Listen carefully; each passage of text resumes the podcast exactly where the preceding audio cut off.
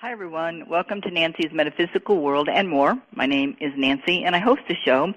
Today, it's going to be a pretty good show. It's going to be a little controversy. Uh, might not be liked by many people, might help wake up some other people, but my guest's name is Stephen Sindoni, and he's an author, a filmmaker, and he has hosted his own show. Plus, he also spends many hours searching through all the histories of unsolved mysteries. So, Stephen, welcome to the show. Thank you, Nancy. Thank you for having me today. Now, Stephen, let's talk a little bit about you first. Let's talk about who Stephen is. What got you prompted into doing all this research, and how many times you've been in trouble with the government? Well, I got I got to tell you, it all started back in 1998. I was visiting Montreal, uh, Canada, on a vacation, and uh, I was uh, in uh, a club uh, uh, called uh, the Wax Lounge uh, in uh, Montreal. And as I left the club about one o'clock in the morning, I was stopped by a car that almost sideswiped me, forced me to the curb, and two guys uh, got in my face, and one wanted to uh, talk to me in Arabic, and I looked over and I said, "I'm American." And then he all of a sudden he spoke the King's English. The other fellow pulled out a submachine gun, pointed at my face, and they wanted to search my car. So at this point, I wanted to see identification. It was raining like a bandit. I get out of my car, and he reluctantly shows me his ID before I would give him mine, and it was uh, a symbol of the Jewish menorah for the uh, Jewish Mossad of Israel. So my first question to him, after giving him my ID at that point, what is the Israeli Mossad doing operating in Canada at 2 o'clock in the morning, stopping an American, you know, and uh, calling me Mohammed? So the other guy still had the gun on me, and he says, well, we're looking for terrorists. I says, well, I think you should be looking at yourselves and not me. He goes, well, we'd like to search your car. I says, only if I can watch. So I did. They didn't find anything in my car, and then they let me go. And I told them before I left, I'm never going to forget your face, and I will be telling U.S. Customs when I leave the country in the morning. I says because I don't know who you guys are, because I had just passed the police sobriety check, and the police had let me go through, so I knew what the Montreal police looked like.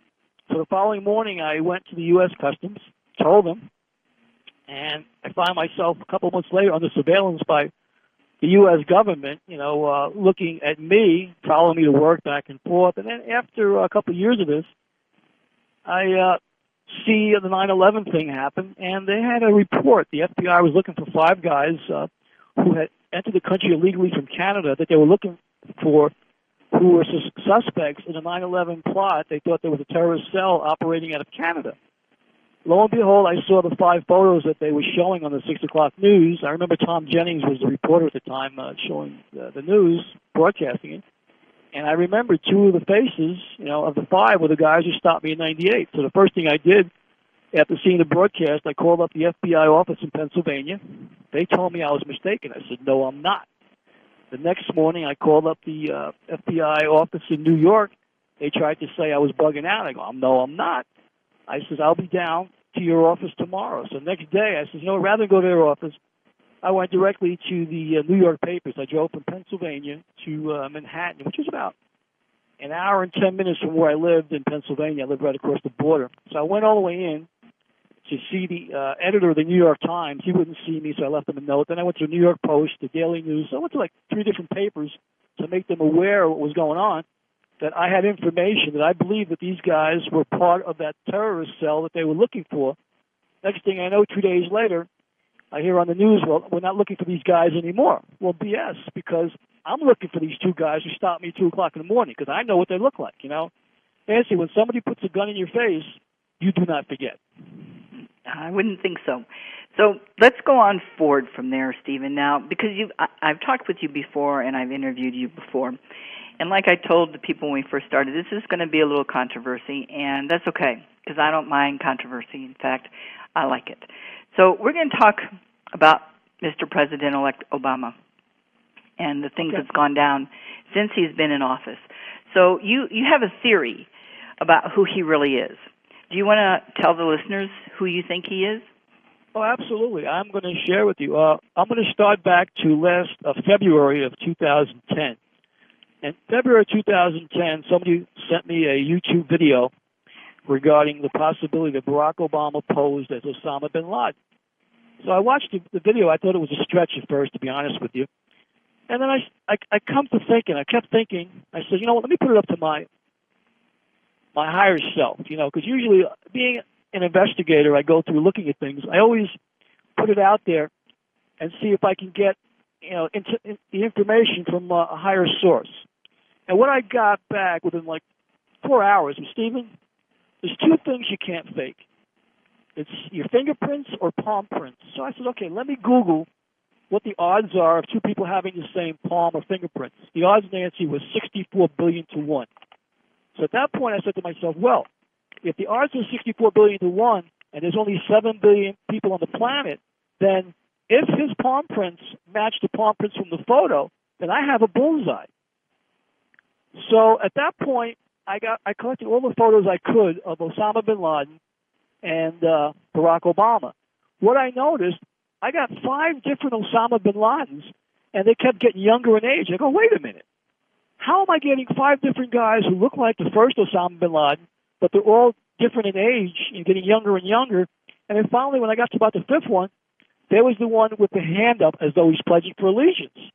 And I'm looking, and that was the one the fella had sent me that he believed uh, Obama posed as Osama in, the, in a phony Taliban photo shoot. So now I went, I cropped the photo, I cropped the hand, and then I got every photo I could of Obama to match the palm prints. And what I found out was they were very, very close. And so close that I went and put up a video on it. And this was back uh, in February of last year. And when I did that, on February 22nd, I'm followed in New York City by FBI Director himself, Robert Mueller, and his assistant, uh, Joseph Demarest. And I even have their photos to prove it. So I'm standing three feet from Director FBI Mueller, and I'm looking at him. I smiled. I took his photo, just like I took Joseph's, his assistant. But what I did was, I went and I made up a YouTube video, and I put up the assistant director's photos and plastered it all over the internet. Craigslisted him, and also I went to every precinct in Brooklyn and gave the precinct in Brooklyn the flyers. Uh, guess guess who was following me? The assistant director. So now I made a laughing stock out of him. So Mueller, at this point, I call up his office and I call up the office of uh, the New York assistant director, and I for four days straight I'm calling them to call me back. And what my question was, Nancy, why are you both following me? But neither one of them re- returned my phone call. So I realized, you know what? I'm going to hold this in my in my memory bank. I've got their photos. I'm not going to put out Mueller's photos. I'm going to save them for a later date, like an insurance policy. If I need them, I'll have them later. The following day, Obama was in New York for uh, he had to address the uh, United Nations. The day he uh, announced the United Nations, above my head there are two black helicopters and a helicopter with the presidential seal on it, which I have the photo of as well. So at this point, I'm now being followed. This is like uh, now uh, the end of February, early March. They crashed my computer modem three times. They bugged my telephone. It was interesting. What they did was they there was an intercom in my apartment house. What they did was they they wired from the basement the telephone to the intercom so that way they could hear me coming or going. And then when I called the telephone company to come to resolve the problem because I kept hearing clickings in the phone, they says, we don't know how it happened, Mr. Sindoni, but somehow your telephone is wired to your, your intercom. I says, well, I know if you guys didn't do it, somebody else must have done it. So I realized that there was, you know, a, uh, a, big surveillance on me. Right after that, uh, when I realized that, you and I had spoken, and we did an interview. This was last year in April, April 10th, I believe. Uh, and when we did that interview, the morning we, you and I were on the interview, I said to you during the last interview, I've had three helicopter flybys outside of the window. I guess they didn't want me to do this interview today. But I had been badgered, you know, the whole time there in New York there. Uh, from April to May, uh, I was followed on a daily basis every day. They were even trying to give me like a bus pass for next to nothing so that way they could, or a train pass to get me to know when I was getting on and off the subway so that way they could follow me in and out of the city. So at that point, I said, you know, I got to come back to the West Coast. And this was like on May 1st. I decided to come back, and I wanted to do some more research on on J.C. Brown. So after that, you and I spoke uh, probably June or July of last year, and I I told you that my computer had been hacked in in June or July because you and I were talking about doing me doing some work for you. you I know you had the nonprofit uh, school there, and I had said to you that I have to hold off for a couple of days because I'm having a computer problem. So at that point last year, you know, I had to resolve my computer problem, and then they had look, they were looking for. I guess, they wanted to find the Mueller's photos or whatever I had, so they ransacked the place where I was staying in, in Oregon there, but they couldn't find what they were looking for. Uh, then in August, I uh, was nearly run over by a car in August, and uh, they got close, but you know they didn't get me that time. September last September, I'm now I'm, I decided to, to leave Oregon and go to Shasta because I wanted to go start looking again for um, the Hollow Earth, the tunnels, uh, the, the Legend of J.C. Brown. So I went back down to Shasta now, and as I get to Shasta, again, you know, there's attempts made again on my life, and uh, you know, luckily God loves me because I'm still here, and so from September through uh, probably t- through March, I lay pretty low, and then in April they started again with the surveillance helicopters, and I I got a little annoyed, so I did an interview on uh, Trend Center Radio with uh, Spella Vickens Moskova regarding uh, the identity of Barack Obama.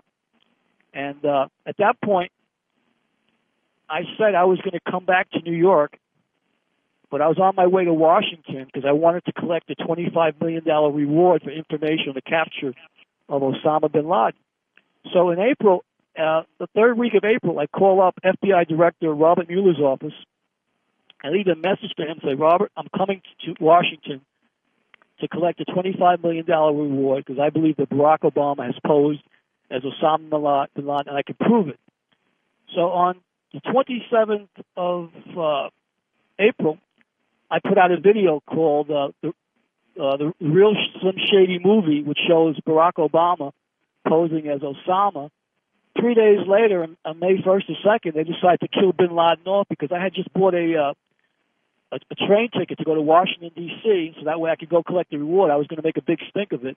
So uh, some people might find it hard to believe, but I put an end to the the Bin Laden, and it was funny, is because the way they had to kill him off, it doesn't even make sense. I mean, even a uh, a bad scriptwriter could have came up with a better scenario than they did. What's really funny about the um, killing of Osama, because people send me things all the time, and at least 10 different people sent me some information that actually Osama bin Laden had died back in, I believe it was 2001, of some kidney ailments, an, in, an incurable disease of the kidneys. Now, I can't prove that by any means, but I have to agree with you that what they put out on the news absolutely makes no sense and the way they kept trying to deny different things and not put it out right away also makes no sense. And the part of burying him at sea makes totally no sense. So well, maybe it, yeah, yeah. Go ahead and explain that. Well, what happened was when they did that, I put out another video called "The Boogeyman." You know, like who's next? The Boogeyman, and I and I do voiceovers and impressions, and I did a voiceover impression of George W. Bush, you know, uh, with uh, bin Laden talking about now the Sindoni's exposed to plan. Who's next, the boogeyman? And George Bush gives uh, Barack Obama ideas for who's going to be the next boogeyman. You know, because now that Sindoni pushed forced the issue, so you guys had to kill off the make-believe bin Laden. Let me give you some tips, pointers, who might be next. So I made a joke at him, and I call up uh, again the FBI director's office. Call me. We need to talk. So I'm badgering him at this point. This is, you know, in June. It's okay. I can't collect the twenty-five million dollars, but you know I'm going to give you a piece of my mind because I still have your photos, and I even like did up a video where I I was going to sell them on uh, that st- uh, eBay. I was going to auction off his photos and the assistant director's photos on eBay. You know, I think okay, you got you want to play, we'll play. I can't get my twenty-five million dollar reward, but you know what? I'm going to have fun with you because I don't fear you because I'm going to. We get, by the time we get done with the show, I'm going to lay this all out to show everybody that I was, I'm, I'm a thinker. So now after this, I uh, decided I'm going to contact John Boehner, uh, of the House Speaker, which I did in the last two weeks. And I contact John. John, we need to talk because uh, we have to start the impeachment process of Barack Obama. He emails me back, you know, a generic email. You know, thank you for the, you know, for the response. Da da da. You know, con- con- contact my forum. Says, you know what? I'm going to put out another YouTube movie directly and speak to him. Two days after that, this is last week, I call up Obama's headquarter office in Chicago. So I've been calling them for two weeks, talking to supervisors, telling them, you need to see this video because the man that you guys are representing, he's a dead horse. He can't win this race because he's posed as Osama bin Laden. Now let me tell you what video is going to go viral because this guy, before 2012 happens, he's not going to be able to run for this race. I'm going to make sure he doesn't run for this race if I have to go to Chicago myself and stand there and let everybody know that he's not who he says he is. The man is worth a billion dollars, and I'm going to get to how he's worth a billion. But I'll just say that his 2008 campaign, he had more money than God that he used to campaign. An astronomical amount of money. Everywhere you looked, Obama's name was planted, poster ads. I'm surprised it wasn't on bathroom toilet tissue. It was everywhere. So when I saw this, I go, this man has got deep pockets. And everybody else, you have a budget when you run for president. There's so much money that you know you campaign, whatever, and you have to disclose whatever it is. And there was a very disparaging amount of money, I thought, compared to what John McCain was spending. I said, wait a minute, John McCain, either he's set up to lose, or the people running his campaign must be simpletons. So right there was a red flag for me. And someone had asked me, they says, what do you think about about Barack Obama? And I said, you know what? If I stop being followed, if there's less attempts on my life, or no attempts on my life, and no helicopters know this, my computer not being crashed, then I'll say, you know what? I like Barack Obama. But until my life changes, I, I, I don't think it's going to change. I mean, he's offering change. Let's see what happens. So I was reserved at that point. But when I, as I said last year, when I got that email about take a look at that video, that's why I did that. And then I got on your show and a couple other shows. And uh, this year, and right after right after August, right after in, in July, when I contacted the FBI director, I said, you know, I want to let this go because a lot of people, you know, are finding this hard to believe what I'm saying. So I said, you know what? Let me ask the universe the paradoxical question: Who is Barack Obama? I put it out, and three days later, I got the hit, the download, where to look, what to do, and what I'm about to share with you is what I found out. And what I found out is indisputable, can be proved without a shadow of doubt, and I will give you all the reasons why. We can go into that. You, and you, you have some questions, I will I will go through. If not, if you give me five minutes, I will go through Barack Obama, the deception itself. Yeah, let's let's go through that because I'll tell you right now, Stephen, there are probably a lot of people listening going, This man is absolutely crazy. He's got to be nuts. He's just gotta be wanting to make a name for himself. I mean, there are probably many comments going on right now. So yes, please go into it so that when they're listening to this, they're not hearing this man's got to be crazy. You know, my theory is if that people have to do some thinking and they actually check into things for themselves, they will find out that a lot of things that have been said could possibly be true or it can be disproved. So well, go ahead with yours. Let's do this. If everybody listening would grab a pencil and pen and write down what I tell you, then after the show is over, you all can research what I'm about to tell you. Because once you write this down, you're going to go look for yourself. Because when I'm done with this interview today, Nancy, some people say I'm done work, I'm going fishing. Once I put this out there, there's very very little more I have to say because I'm not a judge nor am I a jury. I am giving you the information based on what I believe is to be factually true. The places people can look, the first site I'm going to give them is the obamafile.com. Okay, the obamafile.com. Now, I've never heard of it, so this should be interesting. Okay, well, that, that, is, that is the first one. The second one is Hoax of the Century, H O A X of the Century, O F L T H E century.com. Okay. So if they go thing, to that, there's if a, they go okay. to that, what they're going to see is the, the Indonesia Thailand connection with Barack Obama and why what I'm to, about to tell you is true. The third thing you can look at is to see where money is stolen. Now, you know, I'm going to show you where the money is. Uh, people can Google, it's P I G F O R D versus Glickman, G L I C K M A N. So those are the three research sites I want to preface right off the bat. If people want to know more about everything that I talk about, then they can go to my YouTube site, which is my last name, S-I-N-D-O-N-I Productions, P-R-O-D-U-C-T-I-O-N-S. And I also have a website, which is my name, Stephen, S-T-E-P-H-E-N, S-I-N-D-O-N-I dot webs dot com. Now, I'm going to start with this. I'm going to share who he is, why he is what he is, but then I'm going to tell you where the money resides. And once I tell you where the money resides, you'll see what this is about. So I'm going to preface this right now. It's about opium. It's about drugs. It's about an illegal network around the world, and that is why the truth will never come home, and there'll always be a war. I'm going to preface that there. Now, how does Barack Obama tie into that? I'm going to tell you how. In 1946, right, there was a man by the name of Bhumibol Adulyadej, and he's born in Massachusetts in 1927, Cambridge. His brother at the time was the king of Thailand. The CIA, Dulles and George Bush specifically, talked this man into killing his brother, who was the king of Thailand, in 1946, and he then ascended to the throne.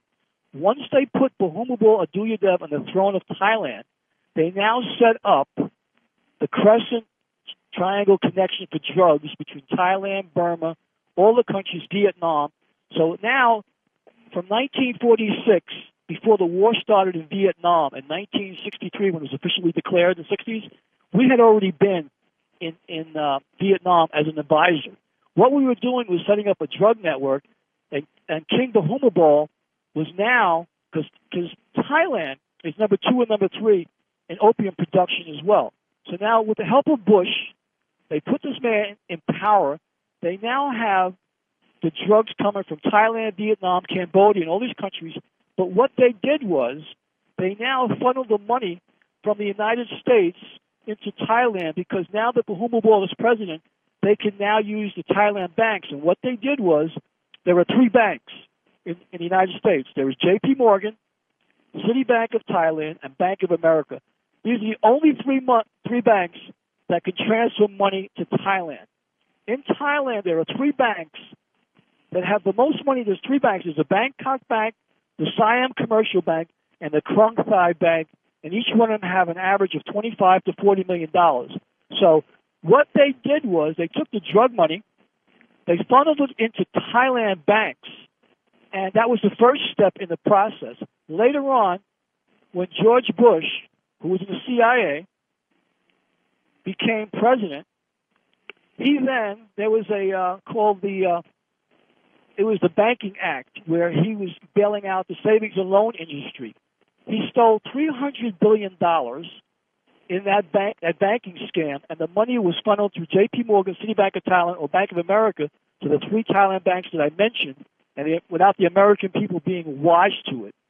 Since 1950 something, money is being laundered through the Thailand banks, through Bhumibol Adulyadej of Thailand, and the wars, the Vietnam War and all the wars since, have been a diversion. Now, how does Barack Obama fit this? I'll tell you how.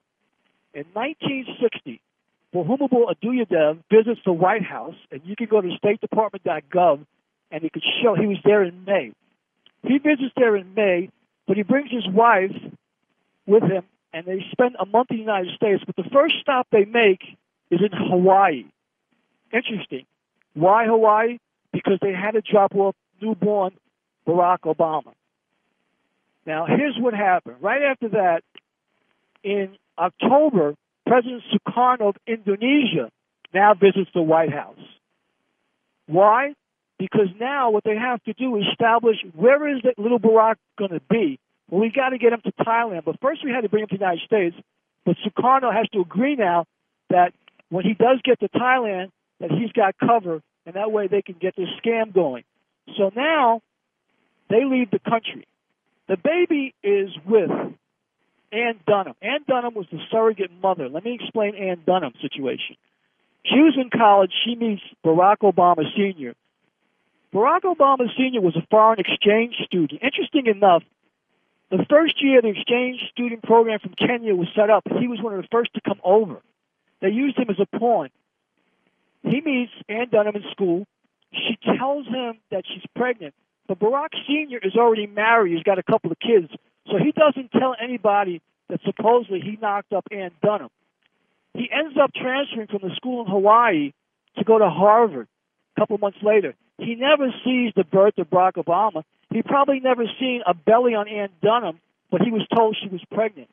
He goes to Harvard, and not long after he goes to Harvard, he's told by the school administration that his scholarship has been abruptly terminated, not giving him a reason. He's now sent back to Kenya. He's humiliated. He he's like, this is American dream. Now he's in Harvard. What does he tell his families when he goes back to Kenya? So now he goes back to Kenya. He starts drinking heavily. He's having problems keeping jobs, and he's under the impression that this child supposedly is his, but yet he's got a couple of wives already now in Kenya. So at this point, Ann Dunham goes after he leaves to go back to uh, Kenya. Uh, she's in Hawaii now. She goes to the courts and she applies for a divorce. A divorce now, right? The divorce papers that you can find on the internet on that site site that they gave you, there are pages that are scrubbed. There is no marriage record for Barack Obama Sr. with Ann Dunham, nor is there a birth certificate, a record of his birth there. But yet there's a, a, a divorce certificate. Now, interesting enough, he he doesn't he's not he doesn't appear for the divorce proceedings, which isn't unnatural. But he's never informed that that, that there was even a divorce. So now he's under he doesn't even know this. Ten years later, well, then after that, Ann Dunham marries Lolo Soetoro. And that's where Barack ends up in Indonesia. And the reason he's in Indonesia is because so now King Bhumibol and Queen Sirikit can visit their son, their son while he's in Thailand school. So this is how it all filtered out. So Ann Dunham never gave birth to Barack Obama. Okay, so what they've shown on the internet and all over the place is to try to prove that his birth certificate is very fraudulent and that it couldn't be. And many people have figured out different methods of figuring out that it's not authentic. However, most of the American people will accept whatever facts that they want to pass out to us which is sometimes very unfortunate and sometimes maybe it spares them, who knows. So what you're saying is that he was actually born in Thailand to this uh, other couple. And I believe that if they people really wanted to have this checked out, they could easily do all of the proven by having a DNA report. However, knowing if the government has anything to do with it, the DNA report is not going to come out to be truthful. Would I right. be safe in saying that? Yes, you okay. would be. They, they they can doctor the results. Uh, so uh, just like I they did the, the birth certificate. Right. Yeah. Uh, yeah. There's there's a lot of experts who looked at the birth certificate and they've debunked that as it's not official. I mean, even the one he first put out said uh, uh, race of the, uh, the the father. It's an African. African not a race. It's either black, white, or it's uh, Negro or Negro or Caucasian if you're white. So the first birth certificate they put out there, they they raised the father African. I mean, Come on now, a third grader would, would know not to put that. So they screwed up royally on the first time with that, and it was on a, a, a, uh, a laser printer. They didn't have laser printers back in 1960 or 1961. I mean, so this is like a bad script. You know what I, what I call it? I call it a bad script like they gave Jesse Ventura when he was a wrestler. And I said, Jesse, just read the script. You know, so these guys who work for the CIA, you know, can't be that bright because when I look at all these facts, I mean, I can pick this out very easy. And the reason why I can pick this out, Nancy, because I know I've been looking at this since 1963, the day that the teacher told me in school that Kennedy got killed. And I went home and I talked to my grandfather, who said, "Watch the news." He said it didn't happen the way they're saying it. And from that day, as a 10-year-old boy, Nancy, I wanted to look into this because if it looks like a fish and it smells like a fish, it's probably a fish. And I knew something was fishy and something stunk at that point. And I said, you know what? through the years, I'm going to figure out why. And how I figured out the why was when I got a little bit older, and it was time to be drafted for the Vietnam War. And uh, kids in 1970, they got uh, they were killed for protesting. So at that point, when the state troopers killed the kids at Kent State, the people got pissed off and they said, you know what, we want we don't want a, uh, a draft anymore. We want a lottery for the last two years of the war. We don't want this war anymore. So I ended up to be in the last uh, next to last lottery drawing, and uh, luckily enough, my number was too high. I wasn't called. But just before that, a lot of my friends who had been a little older, who were coming back from Vietnam, were coming back drug addicts, coming back uh, wounded or whatever. So I talked to some of the guys who came back that really screwed up and I said, how you know, what happened to you? The guys were telling me that the job that they gave them over there was to guard the poppy fields. So poppy fields, oh man, you, you can't believe the drugs. And like this is what we're doing over there. This, you know, this is bullshit. This is about, this is about opium. And here I am, 17 years old. I, said, I got it. I got it. So now I'm watching this whole thing, and I'm saying, you know what? Let me look into this opium thing because you know, opium is in a lot of things, a lot of hospitals, a lot of drugs. And I go, wait a minute, they're, they're making a lot of money. I mean, they're making people addicts that other. There are a lot of things that you buy over the counter or drugs, prescription drugs, that you've got these chemical names that you can't even pronounce, and it makes me wonder: Are they putting some some small percentage of opium in these things to addict people? And then I go, wait a minute, where are these pharmaceutical companies located? Well, lo and behold, they're all in Germany. Interesting enough, they're not in the United States. They're out of the country, so they they can't even be slapped, you know, for for fines or whatever. And then you got the Federal Food and Drug Administration, which is the government, telling people who, who have health food stores, you know, we're going to come in there and confiscate all your stuff because there's no opium in it, or, or you know, it can't addict people or it, it can help people. So I start looking at some of the things. Like, wait a minute, I'm outside of the matrix. I'm not in the matrix, so I see things a little different. And I guess I see it a little different, Nancy, because I'm not chasing the carrot. I'm not, you know, like looking at the mundane things. I'm not watching Monday Night Football. I'm not watching Wheel of Fortune. I'm not watching a baseball player who makes a million dollars for hitting a stupid little ball around. You know, I'm looking at life, and life to me, that's not life. To, to dumb me down where I can't even open my mind up. So wait a minute, it doesn't work that way. So when I look at things, I look at them open-mindedly because the mind is like a parachute, Nancy. And for anyone listening, it only works if it's open. And the moment that you say, I don't believe you. I'm going to attack you. Then you're really shallow because you haven't researched it. You you haven't even attempted to look at what the message is. You, your ego comes in. And, oh well, I know more than you. Well, no, you don't because you didn't research it. If you knew more than I did, then you profess some points rather than to attack the person who's trying to give you the benefit of sharing information that might help you and your children and your grandchildren. This has been going on, like I said, from 1920. And most people don't realize, Nancy, that in 1920 there was a terrorist attack in New York. And the attack was in front of Wall Street, on, in front of the J.P. Morgan Bank. Now, why this is important today? Because F, uh, FBI Director J. Edgar Hoover was a junior detective at that time, and he was on that case. They never found who the guy was who set off the bomb in front of uh, the J.P. Morgan. A lot of people got hurt.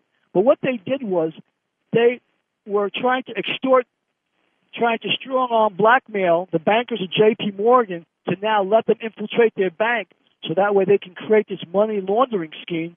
And that's why J.P. Morgan today is one of those three banks today, because in 1920 they went and they blackmailed them to get that bank. And then later on, Prescott Bush was indicted for for uh, uh, funneling money for Nazi Germany's Adolf Hitler. So there's a connection to Nazi Bush, and Bush is very powerful, and that's why this has been very, very hush hush, because he's probably one of the most powerful men in the world, and he's able to stifle things.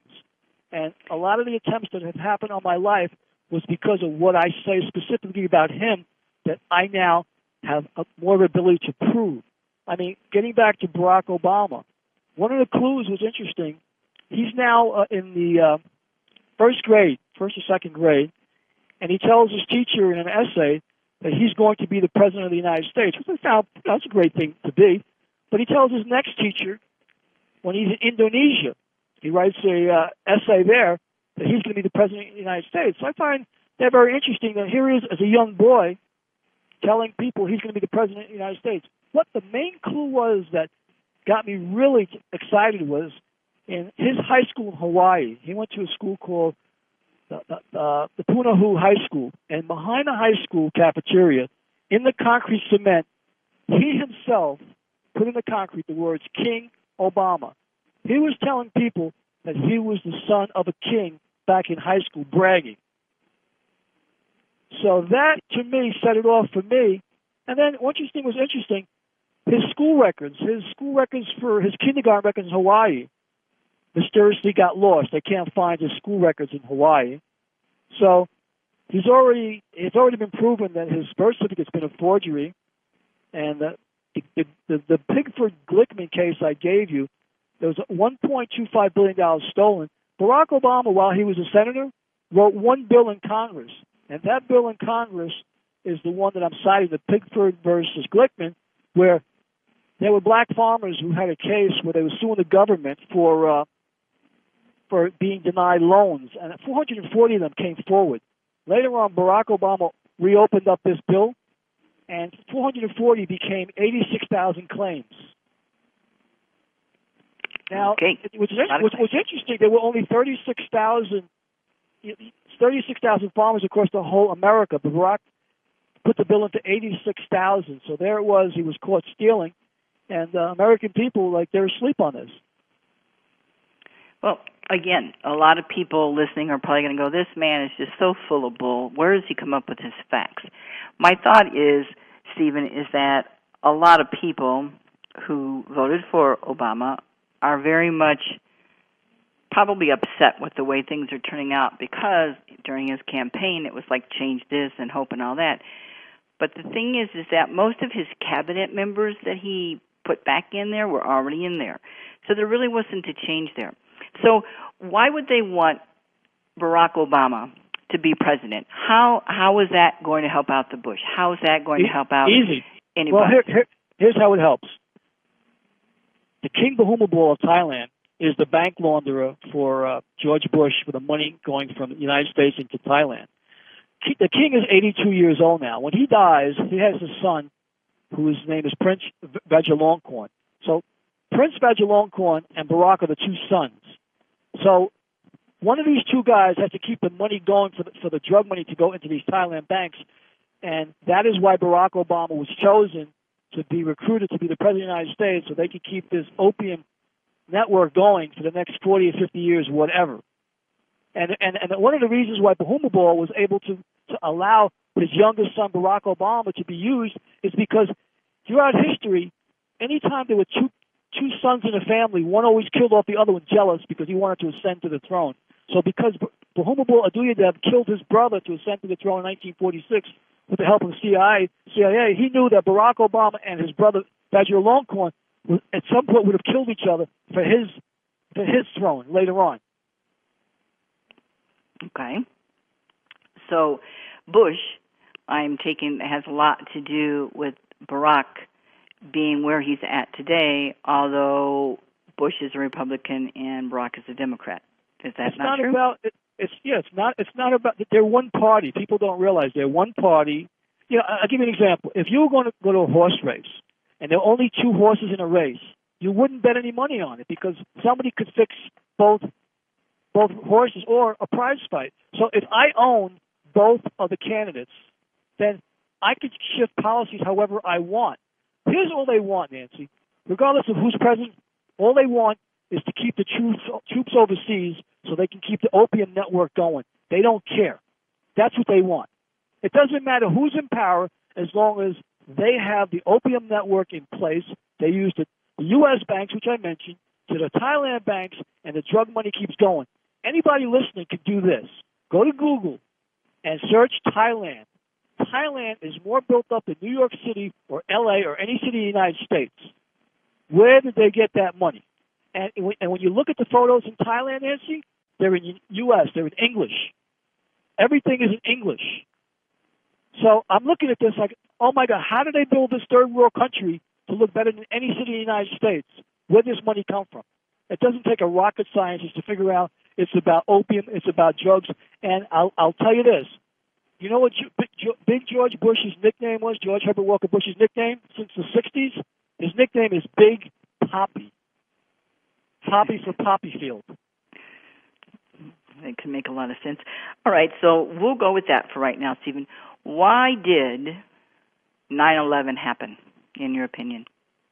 Oh, I know why it happened. It happened so that way they could get the troops over in, in Afghanistan. Afghanistan now is the largest producer of opium in the world now. They went from number 10 to number 1. And right now we've got over 10,000 troops, our troops and CIA Mossad troops that are guarding the poppy fields. That's why. And they're increasing the production. The drugs they'll go from uh, from Afghanistan, make their way back to Thailand, to Bangkok, and distribute it all over the world. That's what this is about. I can, uh, this is this is an easy case to prove, Nancy. So all you got to do is go.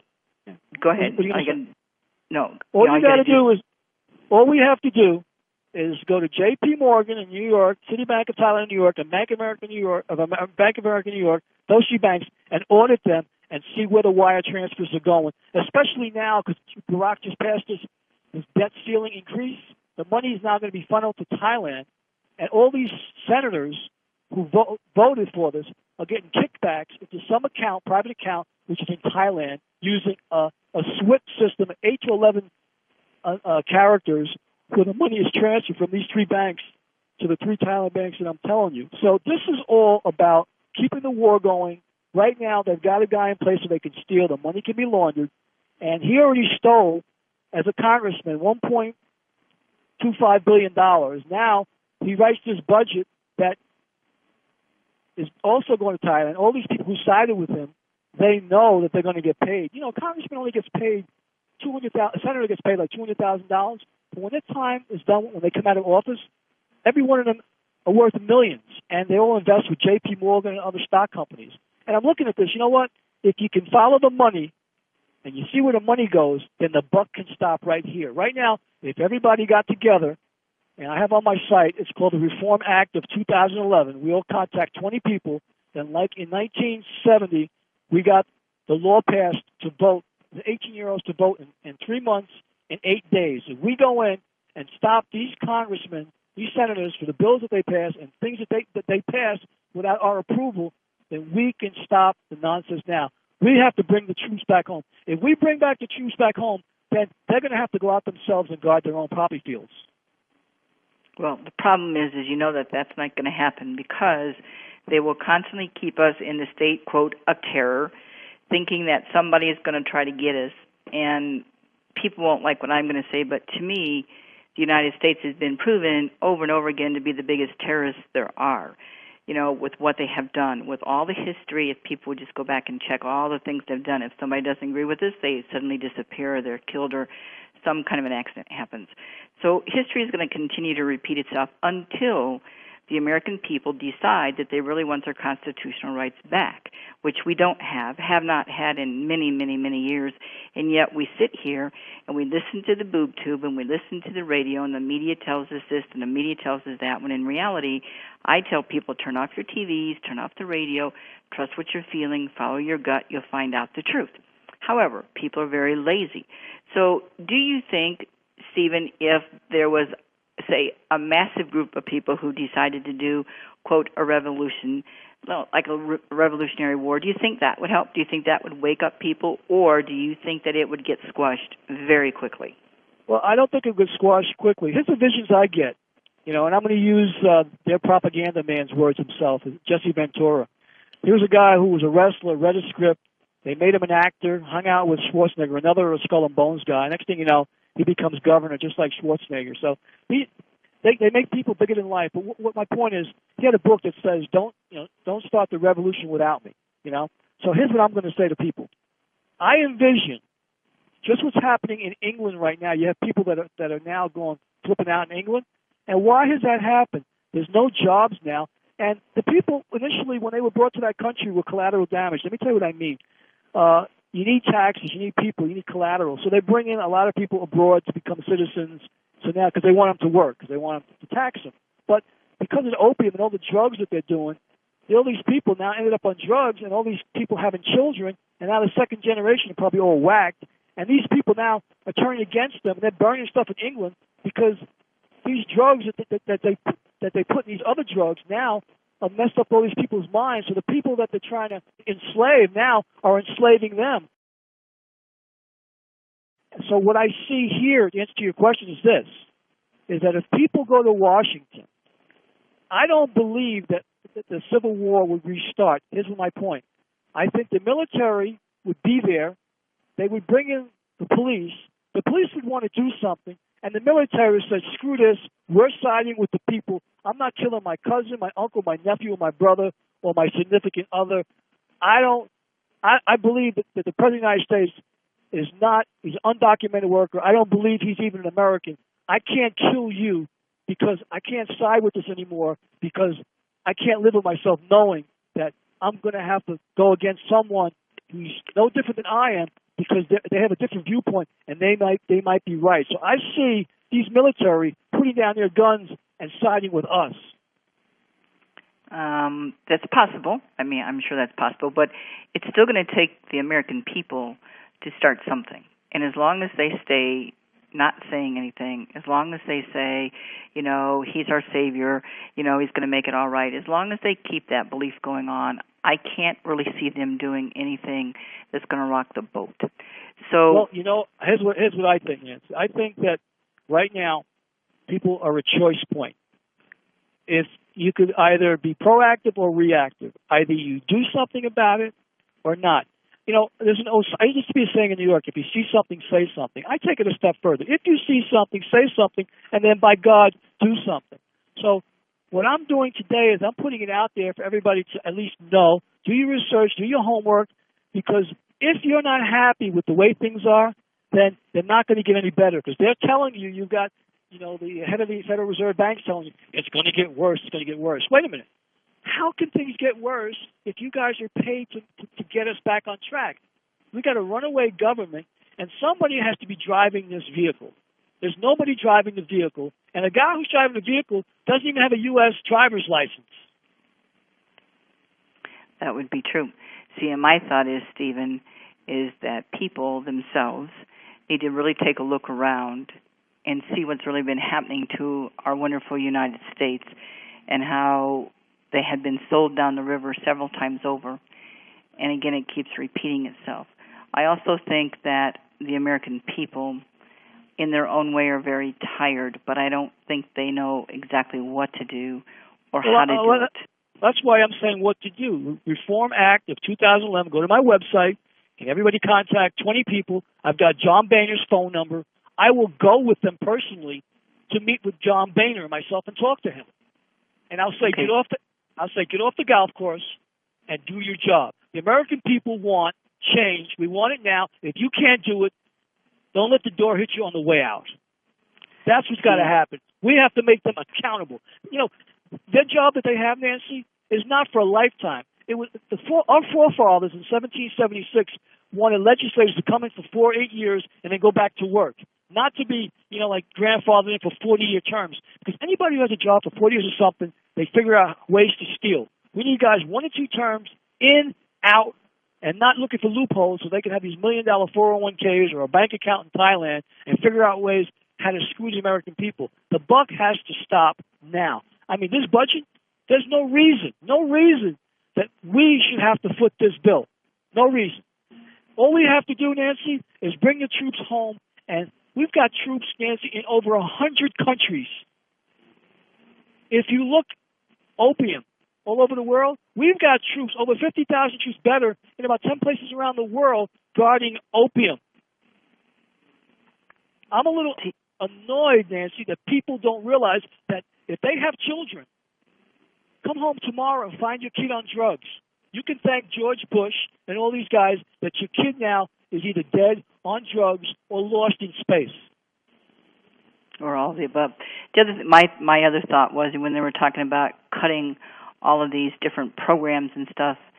My my first thing, and I actually sent it to them. I put if there's cuts to be made, why don't you cut your own salary, your own benefits, and then when we the people decide that you have done your job, we can give your benefits back. And why don't you have the same benefits that you're passing out to the American people instead of taking yours off the top and giving out very little to the American people? I sent a letter in to them. I, of course, didn't get a response back. So, but, you know, I was just asking the questions about, you know, if things have to be changed, why can't it come from your pockets first? You know, type thing. And I'm not really expecting to get an answer back. But I would like the American people to take a look at that thought. If they are actually paid to run our company, our country, then why is it that we're paying them to destroy our country rather than taking away their stuff and making them, like you say, account- accountable and then, if they run the country really the way it should be ran, and the American people start to get back their jobs, they start to get back the money, the educational system is better, the drugs do not flow free, then, and only then, should our elected officials be paid. I think You're that's important. Well, I agree, and you know, I'll, I'll just add something to that. Any business is run at a profit. You can't go to a bank and borrow money on a, on a losing, you know, you don't have collateral if your business is not running good. How can you run a government and be in debt? No one should even loan you money. But the reason why the Federal Reserve Bank loans the money is because they're an illegal private company who started, and uh, this this illegal company gets interest from the moment the U.S. borrows the money, which means that U.S. can never go out of debt because they can never repay back the Federal Reserve Bank. So this is all a scam. And President Kennedy was killed because in 1963 he decided he was going to back uh, our currency with silver, and so he started printing uh, uh, one, two, five, ten, and twenty dollar bills, and uh, he was backed. There was like four billion dollars worth of silver in the treasury at that time. Well, four or five months after he he went forward with the new currency because he wanted to do away with the Federal Reserve Bank, they shot him in Dealey Plaza. Stephen, we're almost out of time. Give out your website and give out the three other sites that you were talking about during the program. Okay, uh, the uh, first site they can go to look up this information is hoaxofthecentury.com. The second one is the Obama file. The third one is the Bush Nazi connection. They can uh, go to my YouTube site, Sindoni, S-I-N-D-O-N-I Productions. And I have my other website, Stephen Sindoni, S-T-E-P-H-E-N, S-I-N-D-O-N-I dot webs dot com would be my website. And they can find me there. If they want to know more about the 1.25 billion that I say Barack stole, just Google Pigford, P-I-G-F-O-R-D versus Glickman. And then do your own research, do your homework. And I just hope everyone listening, there was a comedian, Bill Cosby, I like to just end with this, told his children, because I brought you into this world and I could take you out. Well, people have to be reminded, you put these people in office and you have the power to take them out. Take your power back, by God. Take your power back. If you remember anything I've said today, Nancy, American public who's listening, or world public, take your power back. Do not live in fear. Do not let them put the bug in your ear. Shut off the TV. Tune out so you can tune in and say, you know what? It stops right now. I do not buy into this. I do not consent. You're not conning me anymore and sending my money to Thailand. Do you think that the American people, Stephen, will ever find out the truth about one, the way our government has done things, and two, about our president elect right now? Well, the whole thing is one of these guys. What I'm hoping is that one of these guys will will contact me, who's retired, who's ready ready, ready to pass, go to the other side, and is feeling guilty about it. Say, you know what? Let me tell Stephen the truth. He's right about all these things.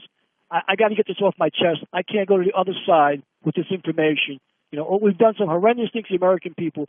Somebody has to step forward. So I put the message out to all these people who look the other way, who have been part of their secret organizations, their secret groups. It's time to come forward and do the right thing for the American people. Do not let George Bush get away with what he's done to the American people. It's time he stops. I do not want to see him go to the other side and be rewarded for being the 41st president of the United States. I want to see him in handcuffs and behind bars. You know, it's been said several times, according to some people, that at some point in time in the very near future that all this truth would actually come out. And as it does, they will actually show the politicians, the presidents, the ex-presidents, all of them people being led away in handcuffs. But my question is, Stephen, and it gives something for everybody to think about. If that happens, if that handcuff process happens, what then are the American people going to do? Are they going oh, to take easy. control? Here's what, here's what I would do. I would go to every college in America and get these young kids that are graduating and everyone who wants to do the right thing, and I would have them come forward and lead the country. They haven't been tainted. They haven't been dumbed down. And they would make the right decisions, and we would have groups that would mentor them to get it done right. A youth of America can step up right now. Anybody can run a business at a loss, Nancy. We need to run it at a profit. This country is a corporation that's being run to the ground. It is not a democracy, a republic. It is a corporation, and every one of us has a social security number, and we're indentured servant, and we're collateral. And from the moment we're born to the moment we die, we're expected to pay all these taxes to them as indentured servants, and we don't even know where our money is going. We can't even audit them. Okay, how did you spend our money? I like to be able to say, I want to know where my taxes are spent. Let me tell you where I like to send my tax dollars to. I don't want to send it to war. I don't believe in war. I want to send it. To, I want to use it for this, that, and the other thing, healthcare, whatever. You should have the ability to say where your taxes should be going and know what they're doing with it. They have to be accountable. I think the accountability is real important, but I do really truly believe, Stephen, that it really has to have the American people wake up in order to make that possible. One more time, give out your website and your YouTube site so people can find you. Okay, it's youtube.com forward slash S I N D O N I Productions, P R O D U C T I O N S. And my uh, website is Stephen, S T E P H E N S I N D O N I dot W E B S dot com. All right, Stephen, it's been a pleasure having you on again. Keep up the good work. Don't let them get by with anything, okay? No, I, you know, like I said, Nancy, I'm going to tell it the way it really is. I'm laying it out because they they they have fooled some people, but they'll never fool me. And I'm going to tell you, as long as my eyes are open, I will share with you what I learned, and then do with it what you may. But if I'm right, like I told you in the last interview, then this country is heading down the wrong road. I'm trying to get everybody to wake up so we can go back the right way because fortunately, I'm an optimist. I believe, Nancy, sunshine always follows rain. At some point in time, that will be true. So hopefully, the American people will listen. They'll do their part to bring things back the way they should be, and hopefully that will work for all of us. So, again, thank you for taking the time, Stephen, and we'll talk real soon. Thank you for having me, Nancy. You're very welcome. I'd like to thank you, the listeners. May God bless all of you. Hope you have a great week, and we'll talk again soon. Take care. Bye now.